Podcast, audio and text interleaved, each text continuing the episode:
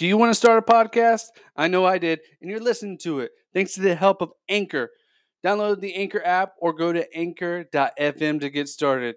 It's totally free and has everything you need in a podcast in one place. You can record, edit your podcast right from your phone or computer, and distribute it to listening platforms like Spotify, Apple Podcasts, and many more. Everything you need all in one place, completely free. What's stopping you? Go get Anchor. A goat, a greatest of all time, like no one we had ever seen before. Not only is he the greatest of all time, but he is also one of the most innovators of his sport. That man is a certified genius, according to his IQ, and has made millions in a sport that wasn't even worth millions when he first started participating in that sport, skateboarding. And we are, of course, talking about the one, the only Tony the Birdman Hawk.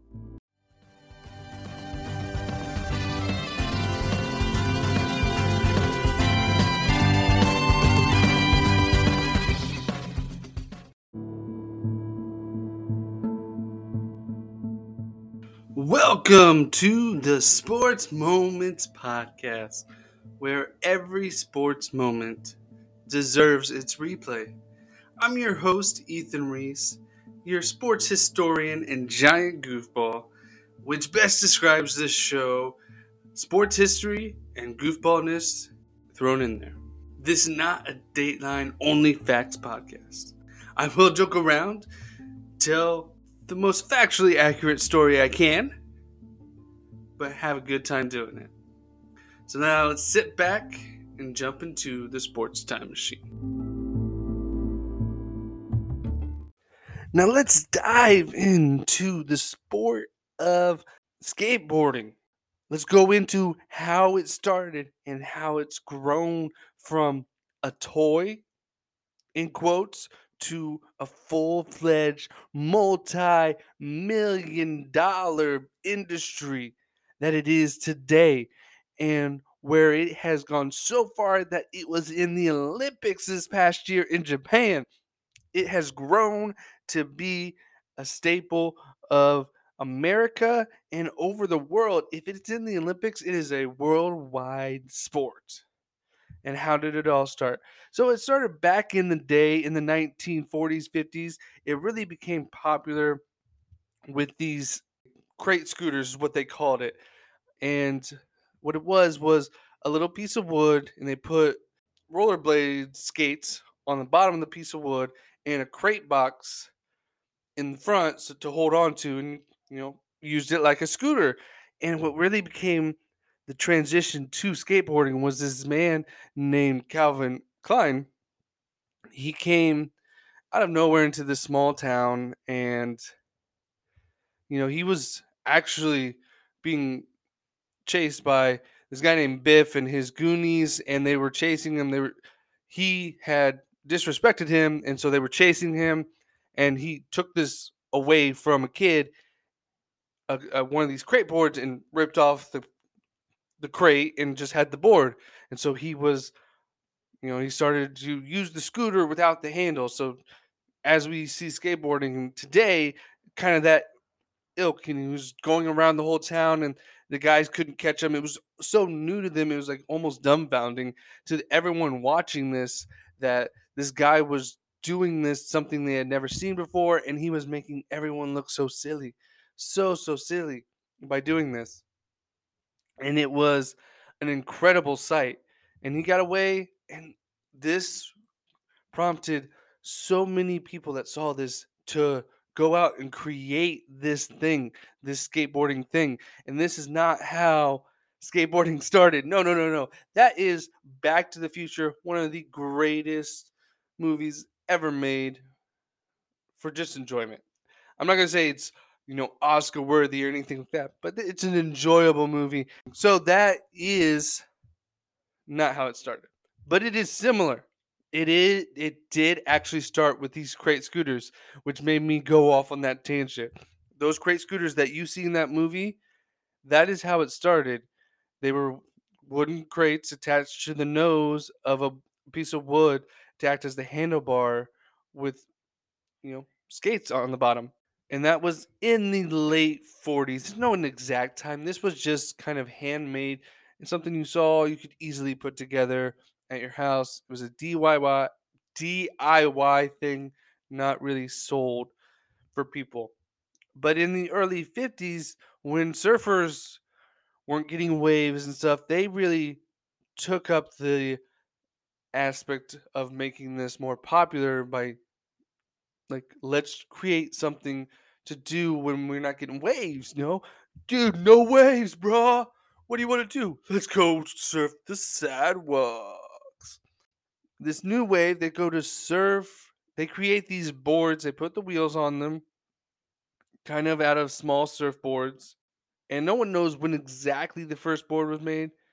The first manufactured skateboards were ordered by a Los Angeles, California surf shop used to sell for surfers. You know, it was a very niche market because surfing isn't one of those things you can do every single day at every single moment. You can't go like basketball, you can go to a basketball court and you can play every single day, 365 days a year. Surfing, the water has to be right, the timing has to be right, the waves got to be crashing. If they're not, you're kind of out of luck. And this created a new way for them to be active during this time. And a lot of them actually would ride these barefoot like they were surfing. They treated it as they were surfing the sidewalks. So we go to the 1960s, and this is when we first see these small boards that looked like just tiny skateboards. And then you had the first skateboard magazine, the Quarterly Skateboarder, very original, by the way. Sign me up right now. Very nice. So it was published in 1964 by John. Wrote the first editorial. This is kind of a nice way to sum up what kind of grew the popularity and what kind of how they were trying to grow it. And it said today skateboarders are founders in the sport. They're pioneers. They are the first. There's no history in skateboarding. It's being made now by you. So you can see that they're like saying you can be the innovator. You can be the person that takes this sport. You can be the first. And in 1965, you kind of see people starting to get sponsored. Patti McGee was one of the first sponsored skateboarders paid by Hobie and Vita Pakt to travel around the country doing skateboarding exhibitions, demonstrating skateboarding safety tips. And this wasn't like the skateboarding exhibitions you see today. It was more like, you know, kind of driving, riding around the sidewalks, nothing like you see today. It was more just about the enjoyment of going like fast or, or turning around, spinning like on the ground. He was going across the country showing off at these events. She even made the cover of Life magazine in 1965 and was featured on popular television programs like The Mike Douglas Show, What's My Line, and The Tonight Show with Johnny Carson, which really helped people see skateboarding for the first time and grow it more across the country instead of being this surfing type of thing, which is very West Coast. And during this time is when they started to see that this was a viable sport, something that could grow. They were making money with this, growing it more than just a niche. In the 1970s, Frank Nasworth started to develop a wheel made of polyurethane. Prior to this, wheels were made out of metal or clay, which is very rough, rigid. With metal, they could get dented, you make sparks. It means very dangerous. And with the clay, they were just not very strong. They would deteriorate very fast, so you couldn't use them as much. But with this polyurethane, it lasted. They would always roll and it wouldn't mess up your ride you could roll smooth. In the early 1970s, this is when skate parks started to come around. And they're very different than the skate parks we had today. This is when everything was called a bowl. And what they meant by a bowl was an old swimming pool. an in-ground pool made out of concrete. And so what they would do is they would get these pools that were rounded. They weren't like a square pool. They were like a like a bowl. Like if you see a bowl made out of concrete in the ground. So they could skate, you know, on the concrete and then go down into the bowl. This was kind of dangerous. You know, you still had you know the ladders and the steps on these things you couldn't just get rid of it it was made out of concrete so they were still there so they had that danger but they were big enough that you could get around them and you could go up you could grind around it you could go up in the air it was really the start of the popularity so they started these mainly in california where they would have these pools which is very different than today where you see these ramps on top of the ground and less going into the ground because it's very difficult to make a skate park where you have to go down than one where you can just be put it on top of something and make like a, a street course as we know it today which they didn't have back then. They didn't have that street course. You basically had the pool, and that was about it. And they had great nicknames such as the Tea Bowl, the Fruit Bowl, the Rabbit Hole, the Bird Bath, the Egg Bowl, the Upland Bowl, the Sewer Slide. Um, I don't know who you are, but I'm not riding the sewer slide. That sounds like you have diarrhea.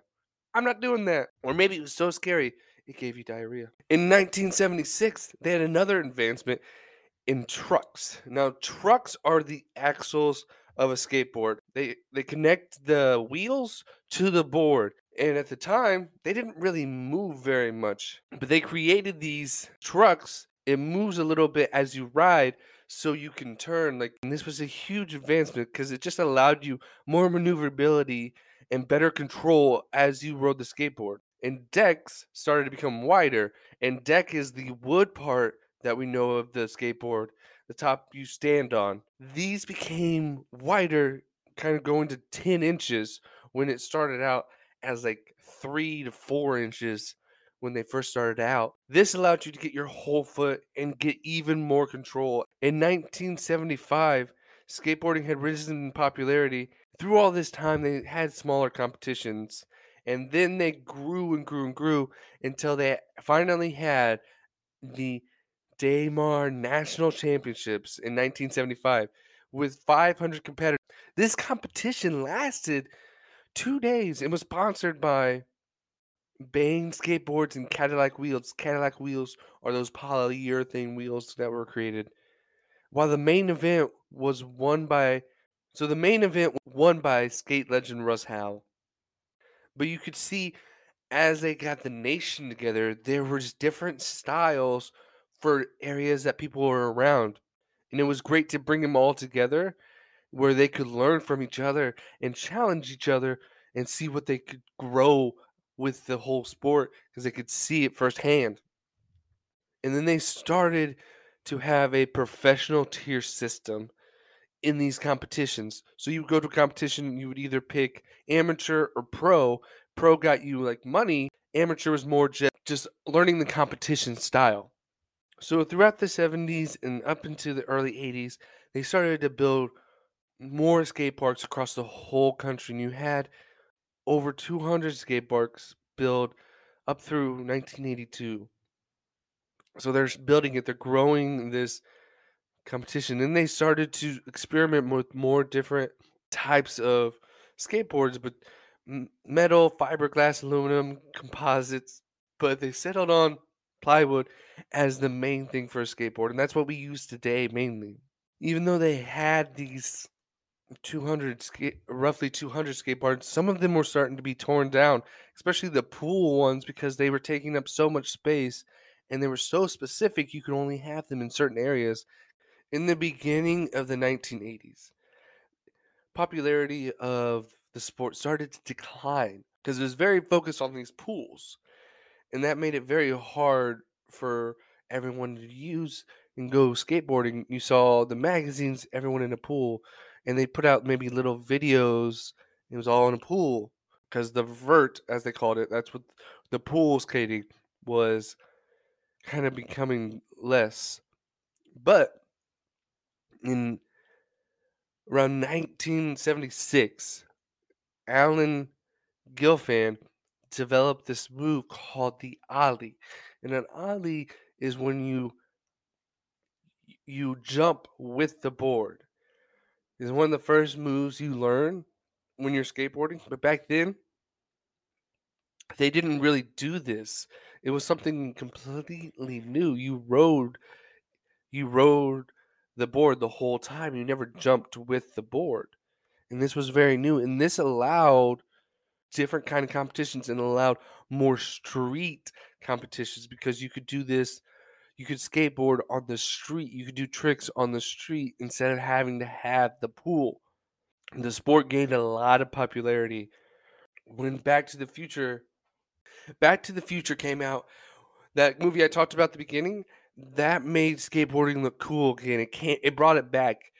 It really put it in the eyes of kids because this was a movie that was for kids and adults. So kids saw that and they thought that was so cool and they wanted to get into skateboarding again. And that's really what helped propel skateboarding back into popularity.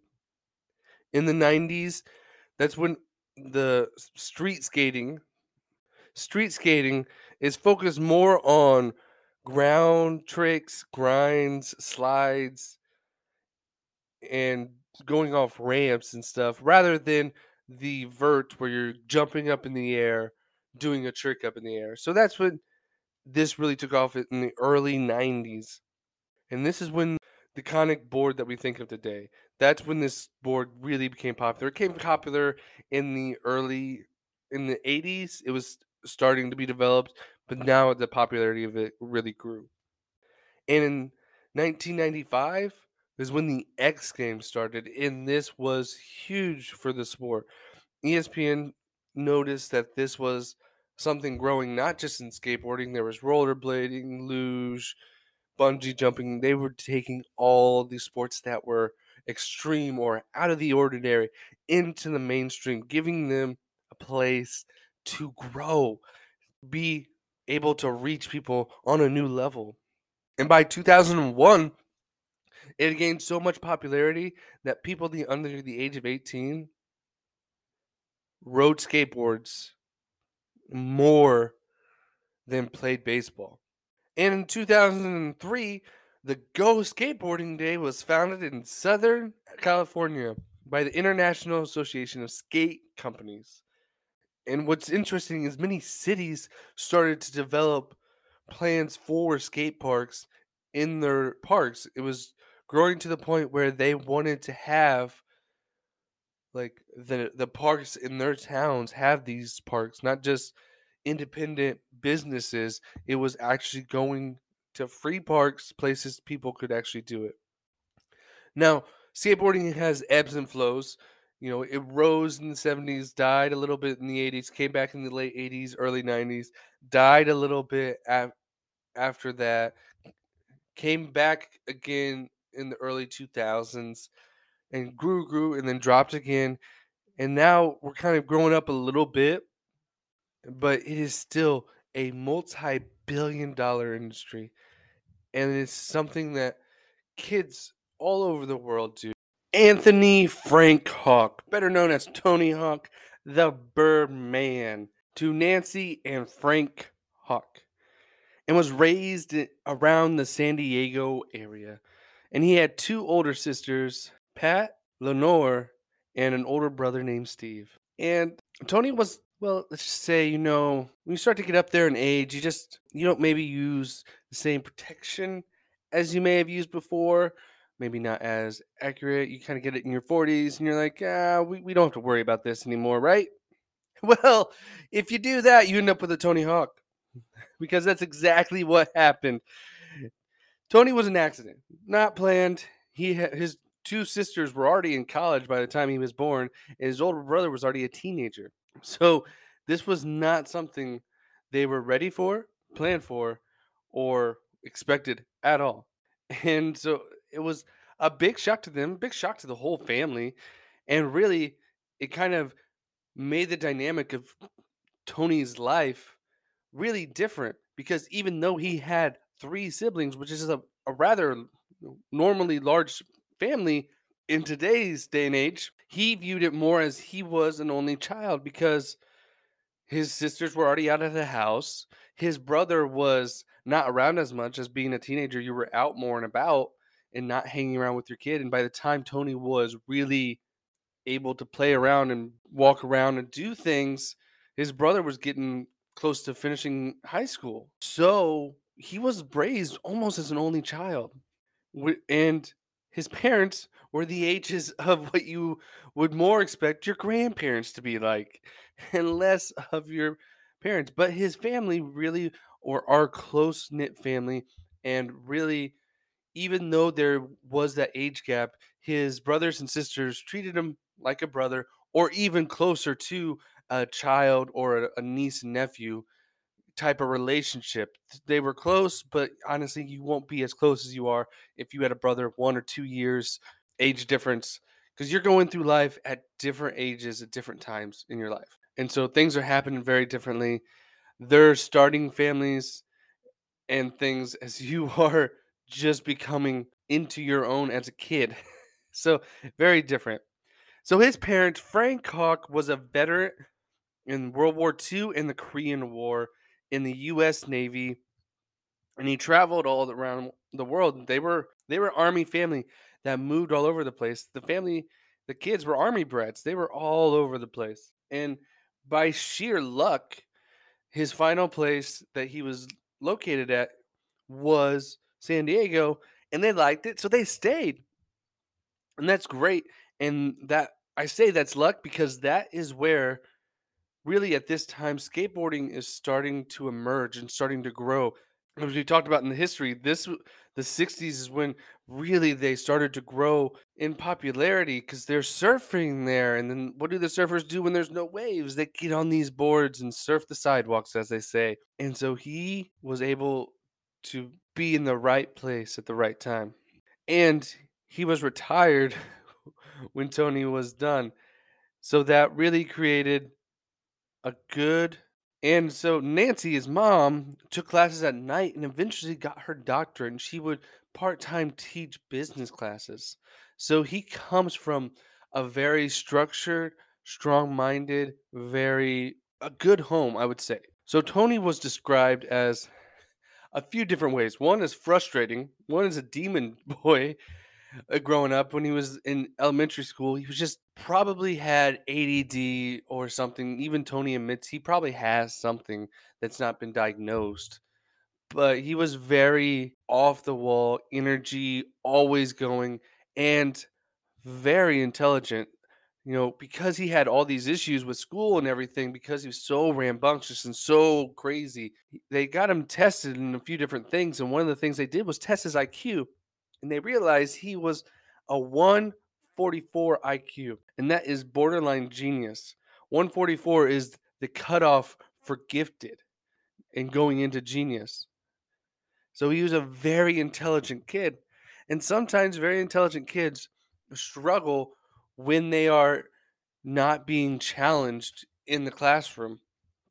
You see this a lot, and they go to either skip grades or to a different school. And that's what happened. They're like, you should be put in advanced classes, maybe skip a skip a grade or two, or go to a, a specialty school. And he went to a different school to help his learning and help him grow in his education.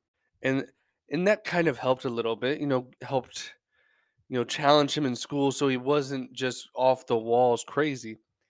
And he was he was an active kid. He loved to play around, loved playing sports. You know, he played baseball and he was intense into baseball. One time struck out and he was so distraught by striking out. He ran. He ran away. And he ran into a ravine and, and they couldn't even talk him out. His dad had to go physically pick him up and get him out of the ravine because he was so distraught by this. He would dive into these things. He would be very focused into his sports. And he tried different sports too. He tried surfing um, before he even thought about skateboarding. His his brother, his older brother Steve, his brother was an avid surfer and he would dabble in skateboarding and different things like that. And so he got him into surfing and would take him, but he was too scared in the water of the big, big waves. And San Diego's not known to have big, big waves, but every now and then you get a good storm, you get a good swell. They could get pretty decent size, and I can understand that that wave coming at you can be a little scary. and there's sharks. There are no sharks at skate parks. So if you see a shark at a skate park, you need to turn and run because something has gone wrong in the world. When he was about eight or nine, his brother was skating around with his buddy, and they had an extra fiberglass board.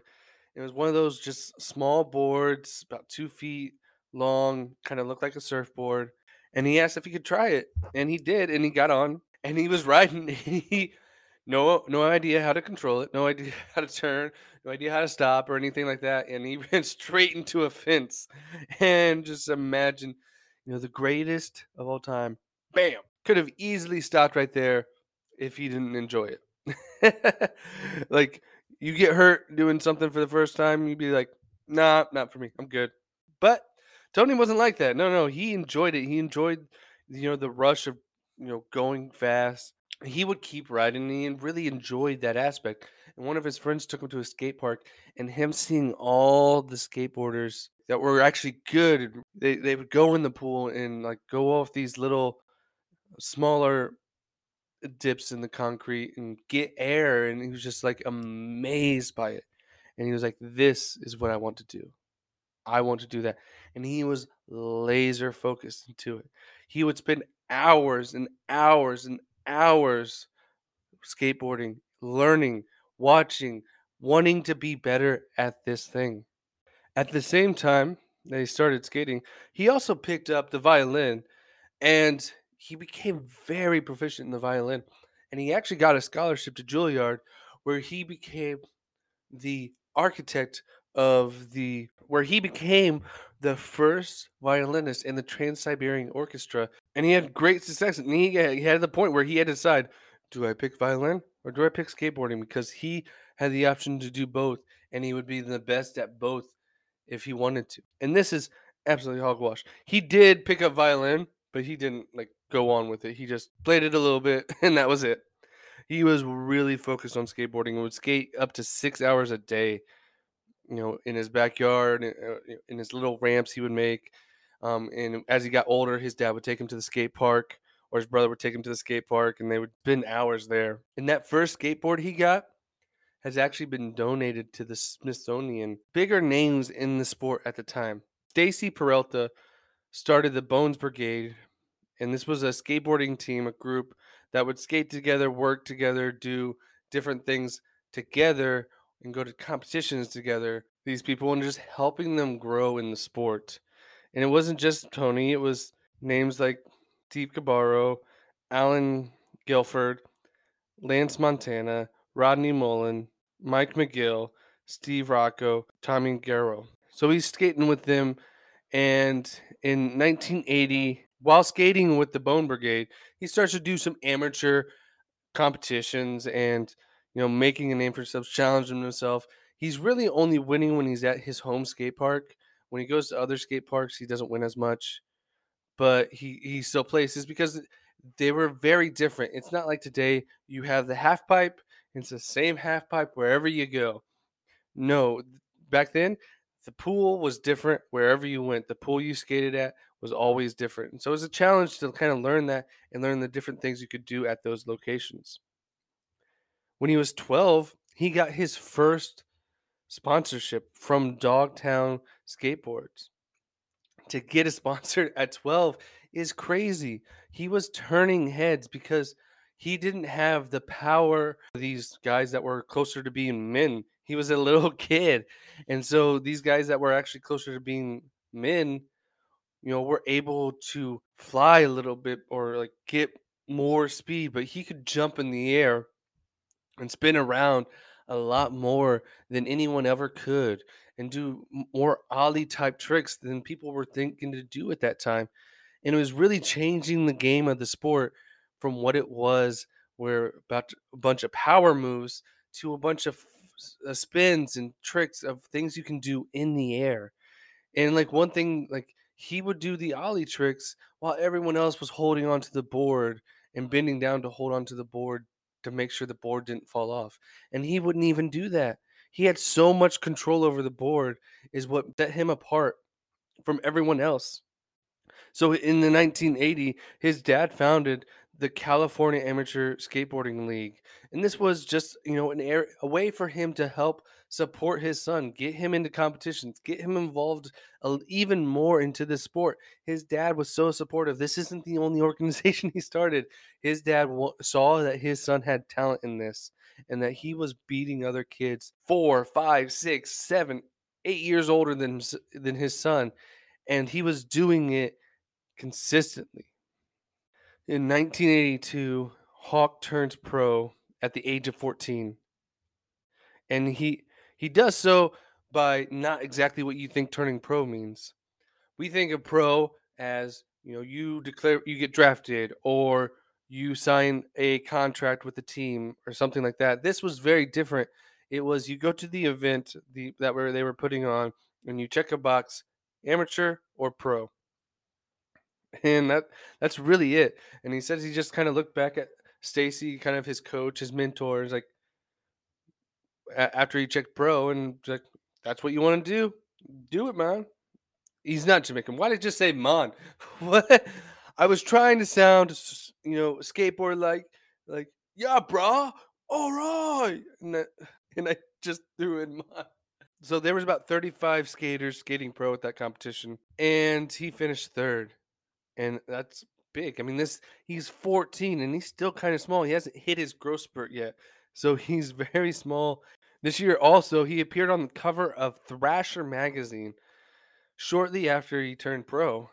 But he was always an outsider. You know, skateboarding is wasn't mainstream at the time, so in school he was kind of you know more nerdy type of kid. Still got bullied, still got picked on, even though he was doing great things out of school. You know, being a professional skateboarder winning events, winning championships. You know, it wasn't something he bragged about or did. You, everyone knew he skateboarding because it's all he talked about, all he cared about, all he, they ever saw him doing, but they didn't really care. And he was kind of an outsider in the pro skating thing. Like I said, he was smaller, younger than all the other guys, and they thought his tricks were like flippy tricks, and they called him cir- a circus skater. And he would only win contests in his home park in Del Mar, his home skate park. He had trouble adapting to unusual terrain. It got to the point where he would go, he would have his parents beg his parents to drive him to where the competition would be like weeks ahead of time so he could just skate there and get used to it because it is a challenge to go to a new thing and he was so focused on what he was doing and being correct to where he was that going to a different place was a lot more difficult. So in 1983, his dad, you know, started that one one amateur league. Now he's starting the National Skateboarding Association, and this is again a way to help his son. That one, that one was amateur before. Now we're pro. We gotta get some pro thing things going on here, and it, they create a world competition, national and world competition, so that it's not ju- so he is challenged, but also it gives his son a chance to succeed in the sport he loves because at the time there wasn't a real strong governing body in skateboarding. Things were kind of put on here put on there wasn't a cohesive thing. He made this so that there could be consistency and his son had a chance to thrive. And it was great because tony won 12 consecutive world championships for that organization and that organization was around for 12 years so he won it every single year it was around and he spent the summer after his ninth grade doing demos across the world in Australia and Europe and Canada and just even in different states. And he got even more sponsors as he did this to help grow. And he was making more and more money. And at that age, he was making, at the age of 15, he was making $3,000 a month at the age of 15.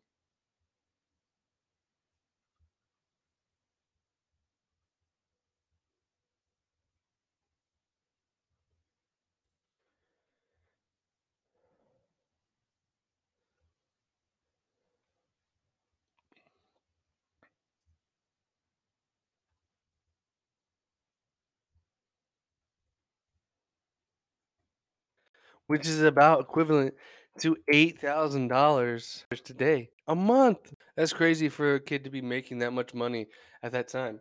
And this year, he won the Spring National Contest and the Summer World Series contest. So he was winning national events, national and worldwide events at the age of 14, 15. And it he was really on his way. And by the age of 16, it was he was widely considered the best skateboarder in all the world. So he was just growing himself. And then next year, he won the Sudex Pro skateboarding challenge, the Boonie Ramp contest. With whereas where you go out into the boonies and they got a ramp for you to go woo woo woo all the way home. He was also, you know, won two different things at the NSA Summer Series.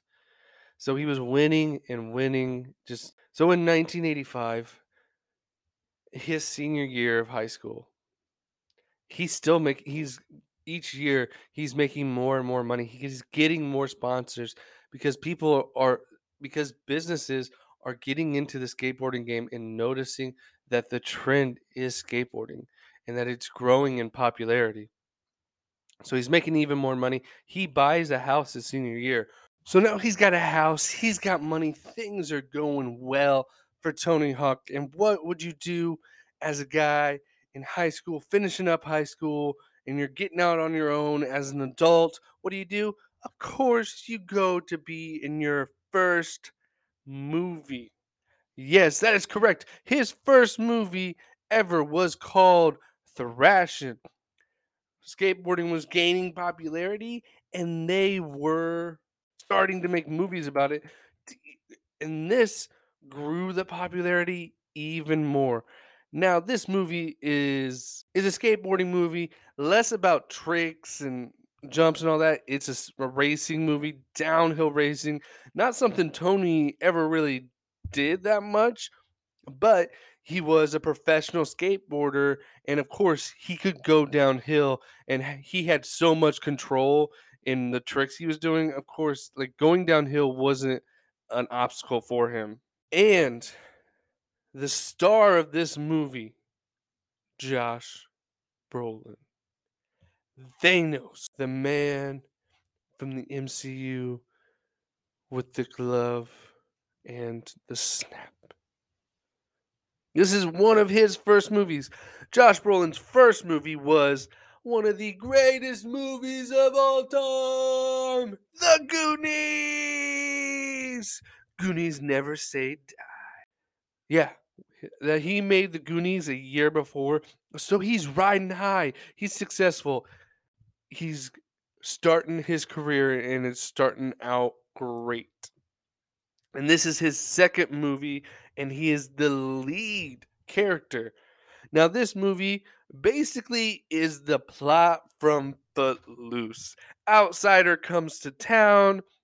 The gang of skateboarders that's already in town don't want anything to do with him.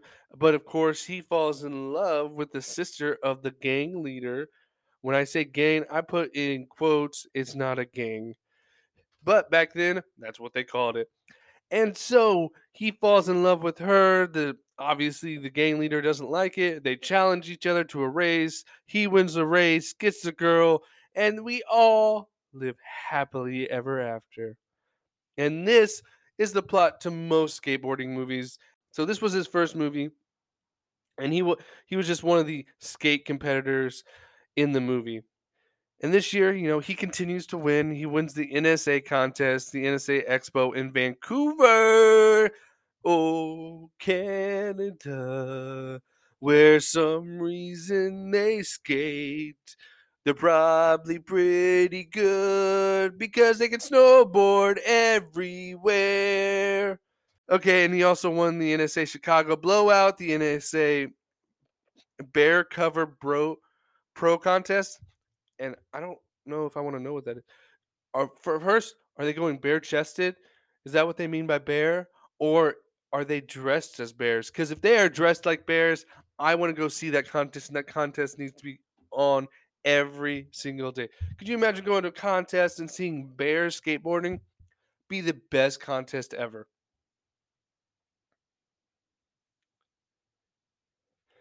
The next year, skating is growing in popularity. They're making movies about it. And Hawk is making even more and more money. But then he starts to feel pressure, a burnout. Remember, he he's about 19 years old. He's been doing this for seven, eight years in competition, traveling all over and really struggling to keep it all together. And he continues to win. And that pressure of winning consistently, when you win, there's no going up. All you can do is keep winning. And there's always a challenge. There's a reason why you don't see a whole lot of teams repeat championships over and over and over because that is so difficult to do because you you've done it and you have to have a secondary drive to do it again. And that drive can be hard. And this is the first time Tony Hawk retires.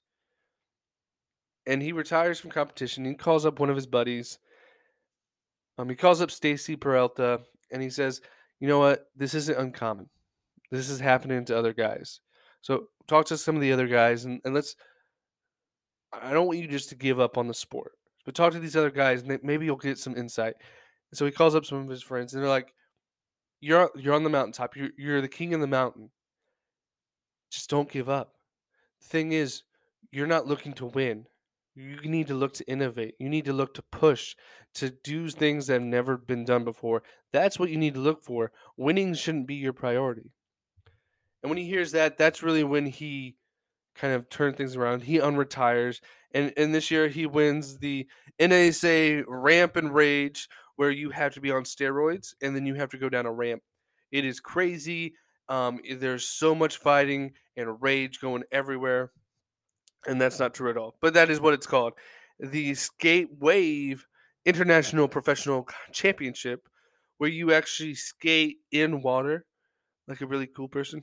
That's not true at all. Just the Skate Wave is what it's called, and the NSA Fair Pro championship contest. So he continues winning, he continues skating, he gets back into it.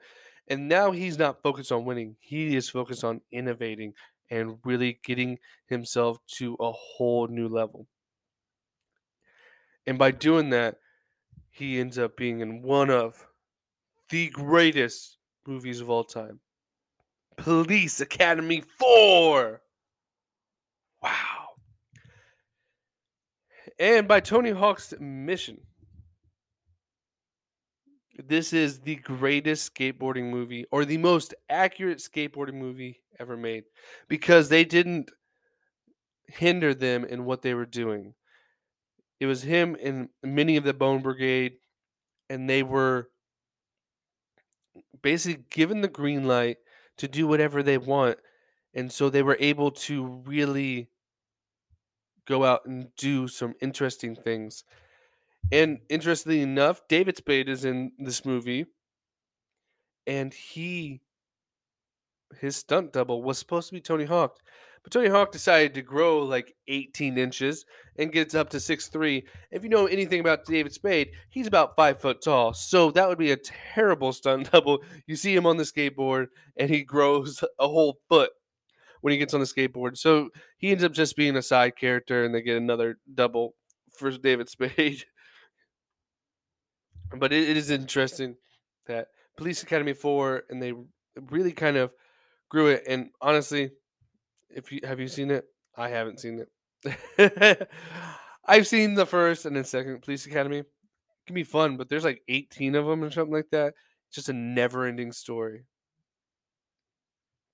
So the next year, he really focuses on competition. He goes into the air air wake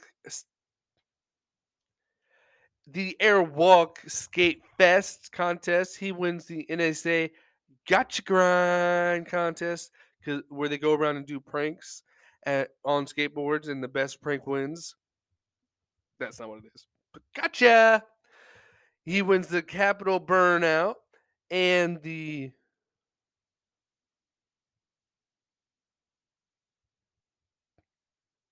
the ramp riot as well. In 1989, he was making close to $200,000. Skateboarding's still on the rise. It's going to fall off hard soon. It is going to fall off soon. But this year, he also wins the NSA Vert competition, the Titus World Cup, the NSA Pro Finals. In 1990, Tony Hawk marries his college sweetheart. He marries his high school sweetheart, Sydney Dunbar, and they move into his house because he already has a house. He's making money. He's bringing in the bread from skateboarding of nothing, nonetheless. But this is the year. This year, he also wins Thrasher Magazine's first Skater of the Year award. Who else would you give it to? He's the best because he's the- some things do, though. The air brings him down, and he breaks a lot of bones and gets a lot of concussions. This year, though, 1990s, when skateboarding starts to nosedive a little bit. Money starts to dry up, and you know he he talks to Stacy Peralta, you know his mentor, and he's like, guys are just falling off. They can't skate because they're not making a living. They have to go get a job. And Tony didn't want to be like that, and he's like, Stacy wanted, it's like you'll be the last one to feel like you're gonna get money more than anyone else. You're the best, but you're gonna feel it, and just little by little, each month, half his check would be gone. Half his check would be gone. Losing sponsors, sponsors pulling out because skateboarding is just dying at this point. Why? You know, safety concerns from parents is a big one, and it just you. This is a big boom for real estate, and they're taking over skate parks, knocking down skate parks. So they're they're less and less skate parks, and then people start to go to the street to do things. And Tony's not much of a street skater. He can do it, and he he's pretty successful. He's not awful at it by any means. He's won competitions, but he's not number one like he is on the vert, getting air and everything like that. So this year he's struggling for money, but he's doing about all he can in competitions. You know, he wins the Del Mar Fairgrounds Vert, the, in the NSA Back to the City, and the NSA Wheels for Wishes contest. He wins those events, but the checks are smaller. Everything's getting smaller. So he goes in with a fellow skateboarder um, named Welder, Welinder, and they launch Birdhouse Projects, a company that manufactures skateboards, skates, and accessories. And this is a brand that he started kind of based off his nickname Birdman, which is based off his last name being Hawk, which is based off being incredibly lucky having such a cool name. Come on. Not fair. So, that Birdhouse project still around today, still one of the major skate brands that there is today. 1991, he's really doing whatever he can to make money. He wins the NSA Powwow where they skate with dogs. He wins the NSA Kona Springs. He wins the NSA Capital Burnout where they skate with the board on fire. He wins the Titus World Cup and he wins the Holy Masters where you where you skate as a nun and he wins the NSA Pro Finals. He won those contests. Now, whether there was dogs or fires or just skating as a nun, I don't know about that, but he did win those. In 1992, Tony declares bankruptcy. In 1992, he almost declares bankruptcy for Birdhouse and, and himself. He's struggling. the The brand isn't making money. He's not making money. He's still skating and not. he was very close to getting a nine to five job, an office job.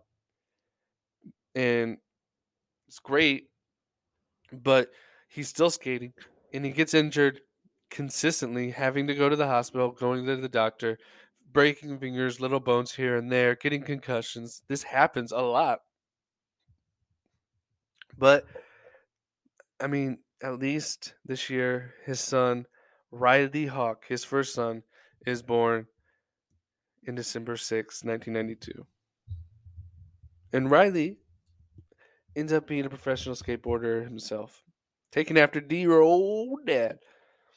And this year he wins the NSA Kona Pro contest, the NSA Spring Fling, and he wins the Street contest. Like I said, Street was taken over and he wins it because he's focused. Even though he isn't on the vert, he can still win no matter what it is. You give him a board, he can win. So in 1993, Tony Hawk mortgages and eventually sells his house to finance his business. And it puts a real strain on the family. He's out going traveling everywhere just to make a buck for the family. He's not around. He's focused on skateboarding, whether it's the business or learning or doing tricks, trying to find a way to make money for the family. So he's not around. And that wreaks havoc on his marriage and his family. In that year, him and Sydney get divorced. And this is a trend that kind of happens a lot with his marriages. He gets so much into his sport and skateboarding and traveling and he's so focused into it he kind of lets his his family on the side. He never like is for by all accounts he's not mean or anything like that he's just not there and that's hard to do that's hard to do as a family. This year he wins the world championship and the titus world championship. So not not as much skating and everything like that. So in 1994 1995 his father gets diagnosed with lung cancer.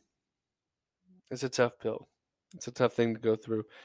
You know, he, he loves his father. Their whole family is a close knit family, and it's really hard. He, he didn't skate very much this year. The, eh, he didn't skate in '94. He really didn't, or he didn't win any competitions. He did skate, but you know his focus was on his family. He wanted to be there because he didn't want to be traveling who knows where in Germany, Afghanistan, Iran, China, wherever he is traveling to, he didn't want to be that far away and then his father pass. It was difficult. And in, and in 1995, unfortunately, his father does pass. It's a tough year. It's a tough thing for him. It's very tough. Very close to his father. The whole skate the whole skate community is devastated because he, you know, helped grow the sport throughout the 80s. He helped grow the sport throughout the 80s. And, you know, sadly, he was lost. But this year may be the biggest year the biggest event, the biggest turning point for Tony Hawk. Basically, this changed everything for him. Skateboarding was about to blow up. The X Games, ESPN didn't have a lot of sports they could hang their hat on football, baseball, basketball, the major sports were all controlled by the major networks.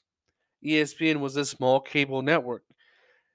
And even though they are a sports focused network, they weren't playing a whole lot of sports. They were just reviewing and watching clips, everything like that. So now they wanted to get actual sports and what sports weren't getting broadcast, what sports were around and had some popularity but weren't getting shown on network television. And that was skating, skateboarding, bungee jumping, like so many different type of sports. Basically any extreme type of sports they took all those sports and they made an Olympic like competition. And in 1995 was the first X game. And Tony Hawk was about to get to the point where he was a household name. He competes in the street competition and he takes silver. You know, that's pretty good. That wasn't his main main deal, and he still takes silver. But he takes gold in the vert. And this continues him taking gold yeah, X Games year after year after year until he eventually retires. And this changes everything. It boosts skateboarding and these sports to a whole new level. Everyone could see it. Everyone could see the excitement of it. You get kids out there wanting to skateboard. You have a mentor now, someone to look forward to, a role model in Tony Hawk. And that was a great thing for the sport. And Tony starts to make bank. So, and he's riding high on success. Now, what do you do? You go get married for the second time to Erin Lee. And he has two more sons, Spencer and Keegan, with Erin. And they stay together for a while. We'll get to that. But they stay together for a while. And of course, he becomes a stunt double in another great epic movie, Escape from LA. He is the surfing stunt double for Peter Fonda in the tsunami scene. And this year he's in the Hard Rock Cafe Vans World Championships, wins that, and wins the Triple Crown skate contest as well. The next year, he wins the Triple Crown contest again and wins the X Game Vert doubles with his good friend Andy Macdonald. And they take home gold, and they do this quite a bit. And he also takes home gold, making the quote unquote perfect run. And he scores a 97.5, one of the highest scores ever recorded. They go on a 100 point scale. 1998, of course, he launches his clothing line because everyone wants to look like Tony Hawk. This is when you begin to see him rub rub a little, people a little bit the wrong way. Not in a bad way, but he puts his name on everything. It's Tony Hawk this, Hawk that, all over the place. His name is his business. It really is. And he wins the Sean Miller Memorial Pro Contest wins the X Games, doubles again, wins the Vans Triple Crown, the Titus World Cup, and the Hard Rock Cafe Vans World Championship. Yeah. In 1999, this was one of the biggest, most important years of his life. So this year, Tony Hawk, in July 27th, becomes the first skateboarder in competition to land a 900. It's two and a half aerial rotations. So spin around once, spin around twice, and turn around again. All on one jump, all in one motion. Now he doesn't land this easily. He doesn't do it quickly. it takes him 11 tries. He wasn't planning on running this trick. Watch his watch this video. Watch it.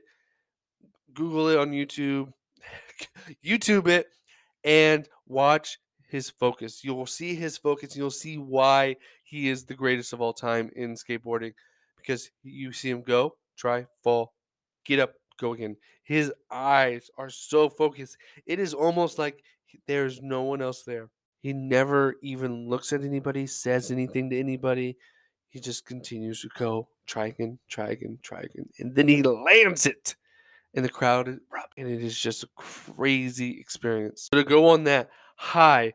It's going around everywhere. Everyone, mainstream is when Tony Hawk name is everywhere. Everyone is like Tony Hawk this, Tony Hawk that. He is now a celebrity all over, not just in the skating world. And in, in September that year, this is the year video games were getting very popular. You had PlayStation, and it was becoming a huge thing. And that year, Tony Hawk Pro Skater was released. And this is the most successful, one of the most successful video game series of all time. There's 18 different things, and then spin-offs of it even more. So there's a lot of games, a lot. And he just never stopped and he helped a lot in developing this. He wanted to make it realistic, make it something kids could enjoy, go play it and then go do it outside because it was realistic like that. So he was very involved in the creation of this and it became, you know, the one of the top 5 sellers that year and every almost every iteration after that becomes a top 5 game. And this is this is when it blew up for him. Everything blew up. He also started 900 Films, a video production company that later developed the Ride channel that he has on YouTube, which has, you know, over a million subscribers. And this is the year he, retires. And this is kind of for good. He still competes here and there in the X Games and things like that. But he he retires and you know, at that point, he had won over 70 competitions and he was ready to go. And this is the year also his son Spencer is born, his second son. Wow. Big year. One of the biggest year. And he did party like it was 1999. And he probably wants to party like that every time because probably no other year compared to this year for him. 2000, he releases his autobiography, Hawk Occupation Skateboarder. Hawk Occupation colon skateboarder. It's published and it becomes a New York Times bestseller. So not only is he one of the greatest skateboarders of all time, he's a best-selling author. And in 2001, his son Keegan is born. So now he has three sons, and life is going great so great that he appears on one of the most underrated shows of all time, one of the most underrated cartoons of all time, Rocket Power.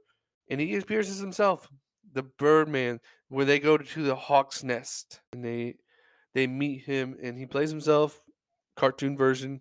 It's a great experience, great show. I could watch that show today. It is one of the greatest shows. And it grew the sport even more.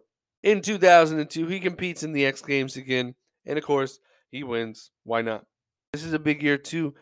He begins to transition out of competing a little bit more and getting into he starts the Tony Hawk Foundation. And this is a foundation that aims to get you know skate parks built in low income areas for youngsters. And this this is a great organization that's you know made over 600 skate parks donated millions of dollars to do so and to help grow the sport and grow it to people that couldn't do it anywhere else. That same year, he he starts the Boom Boom Huck Jam Extreme featuring extreme sports from skateboarding, BMX to freestyle motocross all over the place. They take over an arena and they, there's jumps everywhere, people going crazy. It is an event like no other at the time. And it was great to see very successful 31 city tour all over the place. Great for him. This year also, he appears in a couple of big movies. Triple X with Vin Diesel makes a cameo in there. And he also appears in Jackass the movie. He appears in every Jackass movie. And it's just interesting because that's the kind of people Jackass most of those guys are skateboarders or some type of skateboarder, so it makes sense why he's in there too. He's not as crazy as them. He doesn't do as crazy events. He usually just does tricks and pranks for them. In 2003, becomes so popular that he is named Nickelodeon's choice for male athlete of the year. Not only that year, but the next year as well. Two years in a row, male athlete of the year by kids. He's loved by kids. Loved, loved, loved by kids. 2005, he makes the mainstream what every mainstream famous person does. He appears on The Simpsons as himself, of course, because he normally appears as himself or a skateboarder person. So he appears as himself. Again, the next year, he appears in Drake and Josh movie, Go to Hollywood and Jackass number two, both as himself. He just is loves to be in these movies as himself. No reason why not. He doesn't have to do a whole lot of acting it, he's basically plays himself, and he just enjoys being in that element.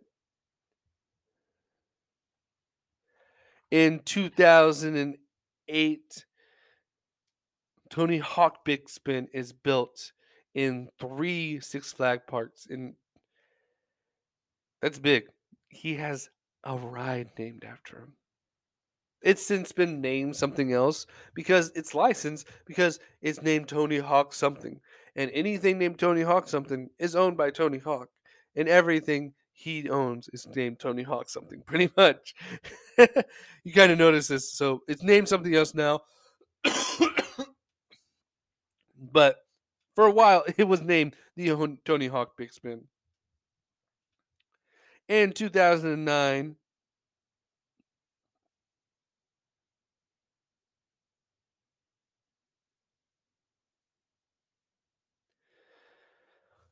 Tony Hawk rode his skateboard in the grand foyer at the White House on Father's Day,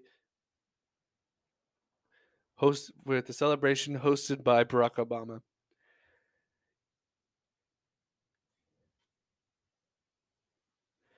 And the first time someone was authorized to skate in the White House. And this year, he was also in the inaugural class for the Skateboarding Hall of Fame. Why wouldn't he be? He is the Babe Ruth, the Michael Jordan. Of course, he needs to be in that inaugural class.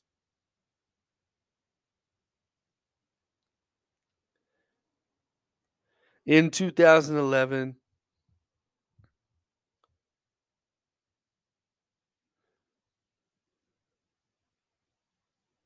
Tony Hawk again gets into the amusement park business. Six Flags, Six Flags America opens up a water slide named the Tony Hawk Half Pipe. Renamed the Half Pipe later because they stopped licensing it. but for a while, it was named the Tony Hawk Slide because he puts his name on everything.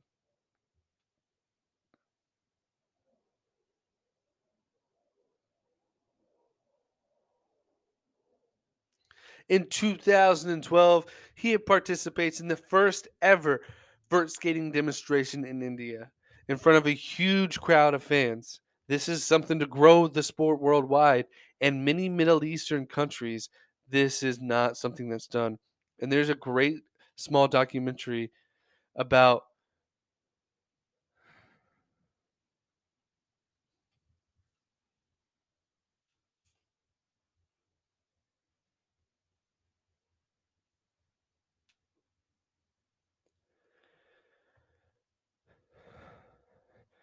And there's a great documentary called Learning to Skate in a War Zone. If you're a girl. And this is in Afghanistan, a great documentary where women aren't allowed, it's illegal for women to play sports. But skateboarding to them is not a sport, it's a toy. So they have put in these programs to help teach girls how to skateboard because they don't have any other sports they can really play. In this, they can actually play. It is such a loophole for them, and it gives them the opportunity to participate in sports. And it's a great thing, great documentary. Won the Oscar the year it came out. And this is, you know, one of the first things to grow it in the Middle East.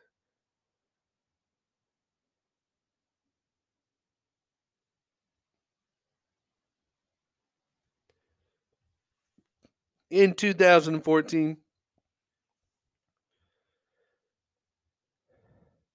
Tony Hawk rode a real life hoverboard, floated for a couple inches above the ground, and experienced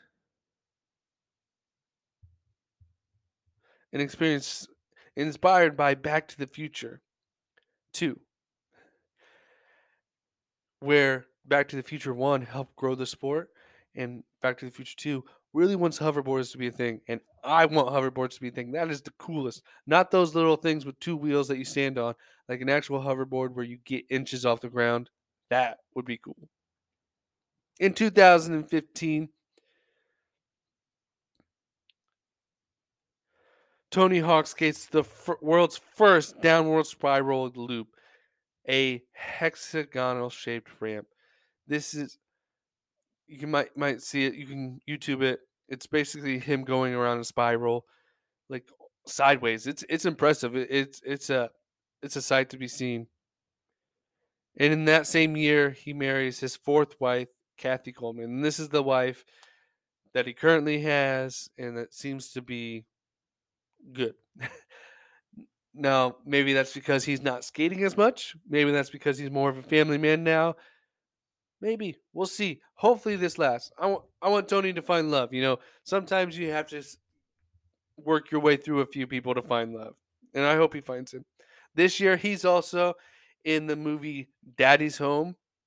He's the stunt double for Will Ferrell in a scene that is totally fake, totally not real, unrealistic at all. but it is just funny to see him, you know, stunt double for Will Ferrell, not not someone you would think he would stunt double for.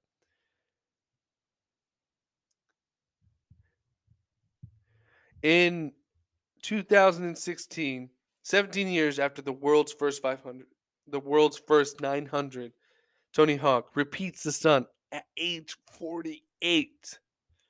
That is crazy. I look at a lot of 48 year olds and I don't even think they could like get on the skateboard without falling down. and that year he joins mm-hmm. with Kelly Slater in announcing the construction of a vertical skate to surf spiral wooden ramp at the surf ranch. The idea is to have the ramp exit and dive directly into a wave takeoff zone. It's an interesting concept. So just, you know, joining and trying different things is what he's doing.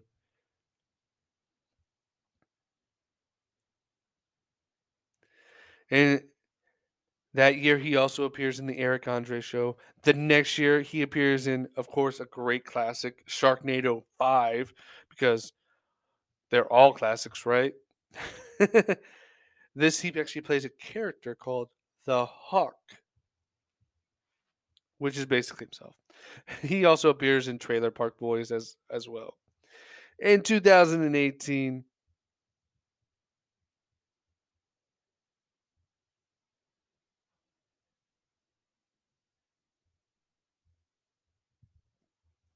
he helps the people that make emojis design a skateboard emojis because the first one they designed looked like one of the ones from eight, the 80s with a point and only one kick part on the board and then he was like you know that's not what we buy anymore. So he helped redesign that and at age 50 he embarked on the quest to land 50 vertical tricks that he created or pioneered and that quest was of course accomplished. He c- continues to skate and though he does not do the 900 anymore he retired that at age 48 but he still can do a lot of different tricks in 2020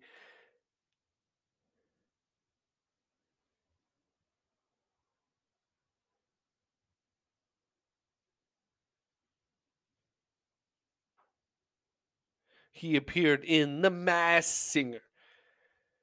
He was voted off the first day. he wasn't terrible. I've seen it. He plays the elephant, and he's not terrible, but you know, he's facing off against professional singers most of the time. They were better. you know, he wasn't just terrible, but he's just one of the first ones off. In 2021, he landed a 700. So he can still land a, a seven. He landed a 720. So he can still land a 720 at the age of 52.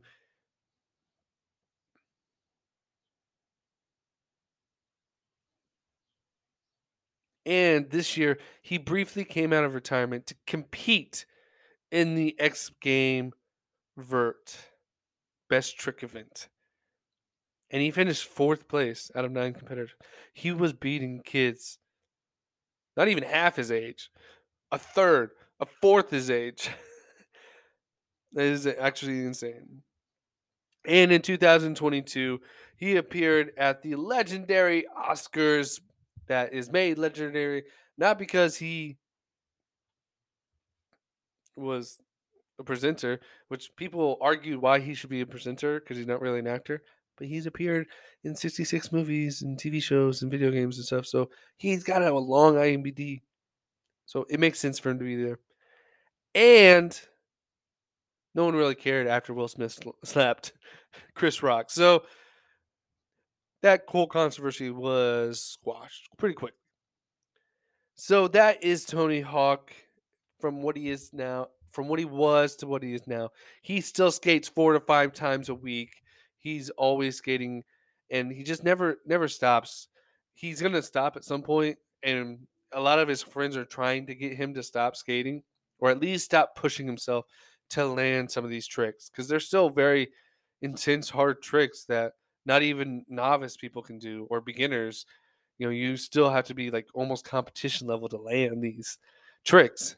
And they, they want him to stop because he's had so many broken bones, concussions, and things like that. And just, he's old. He needs to. at 53, this is some stuff you shouldn't be doing.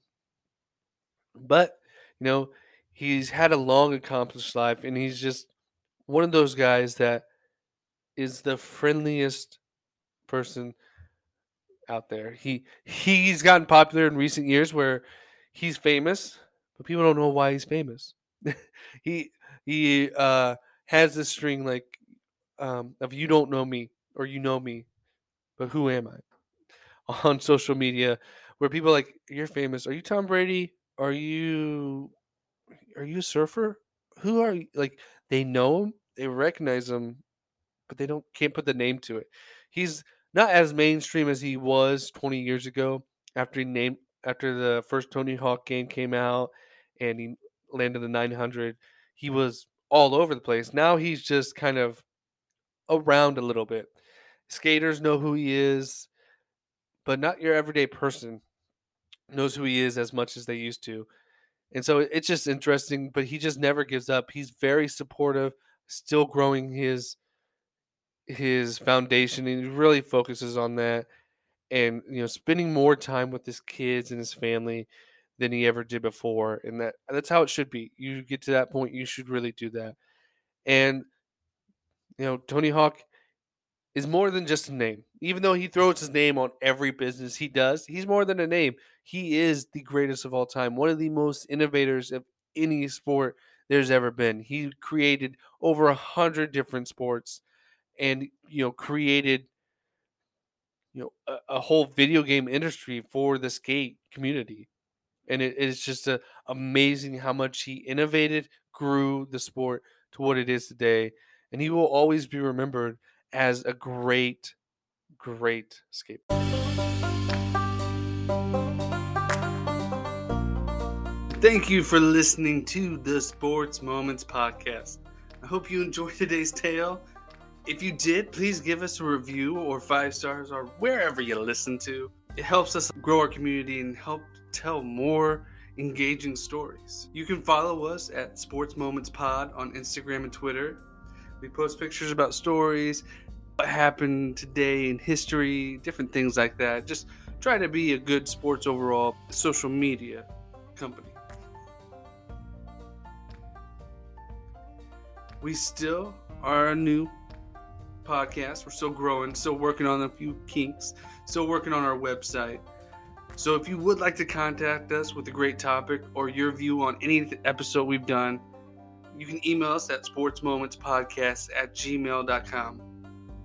And as we grow, we're, we're looking for great youth sports charities to donate to because I think it's important to give the youth a chance to learn about sports and bring that love so they be- can become sports historians as well. So if you have a, a great charity that you are involved in or you think we should help out, please contact us as well. Again, thank you for listening and come back next week for another episode of the Sports Moments podcast, where every sports moment deserves its replay.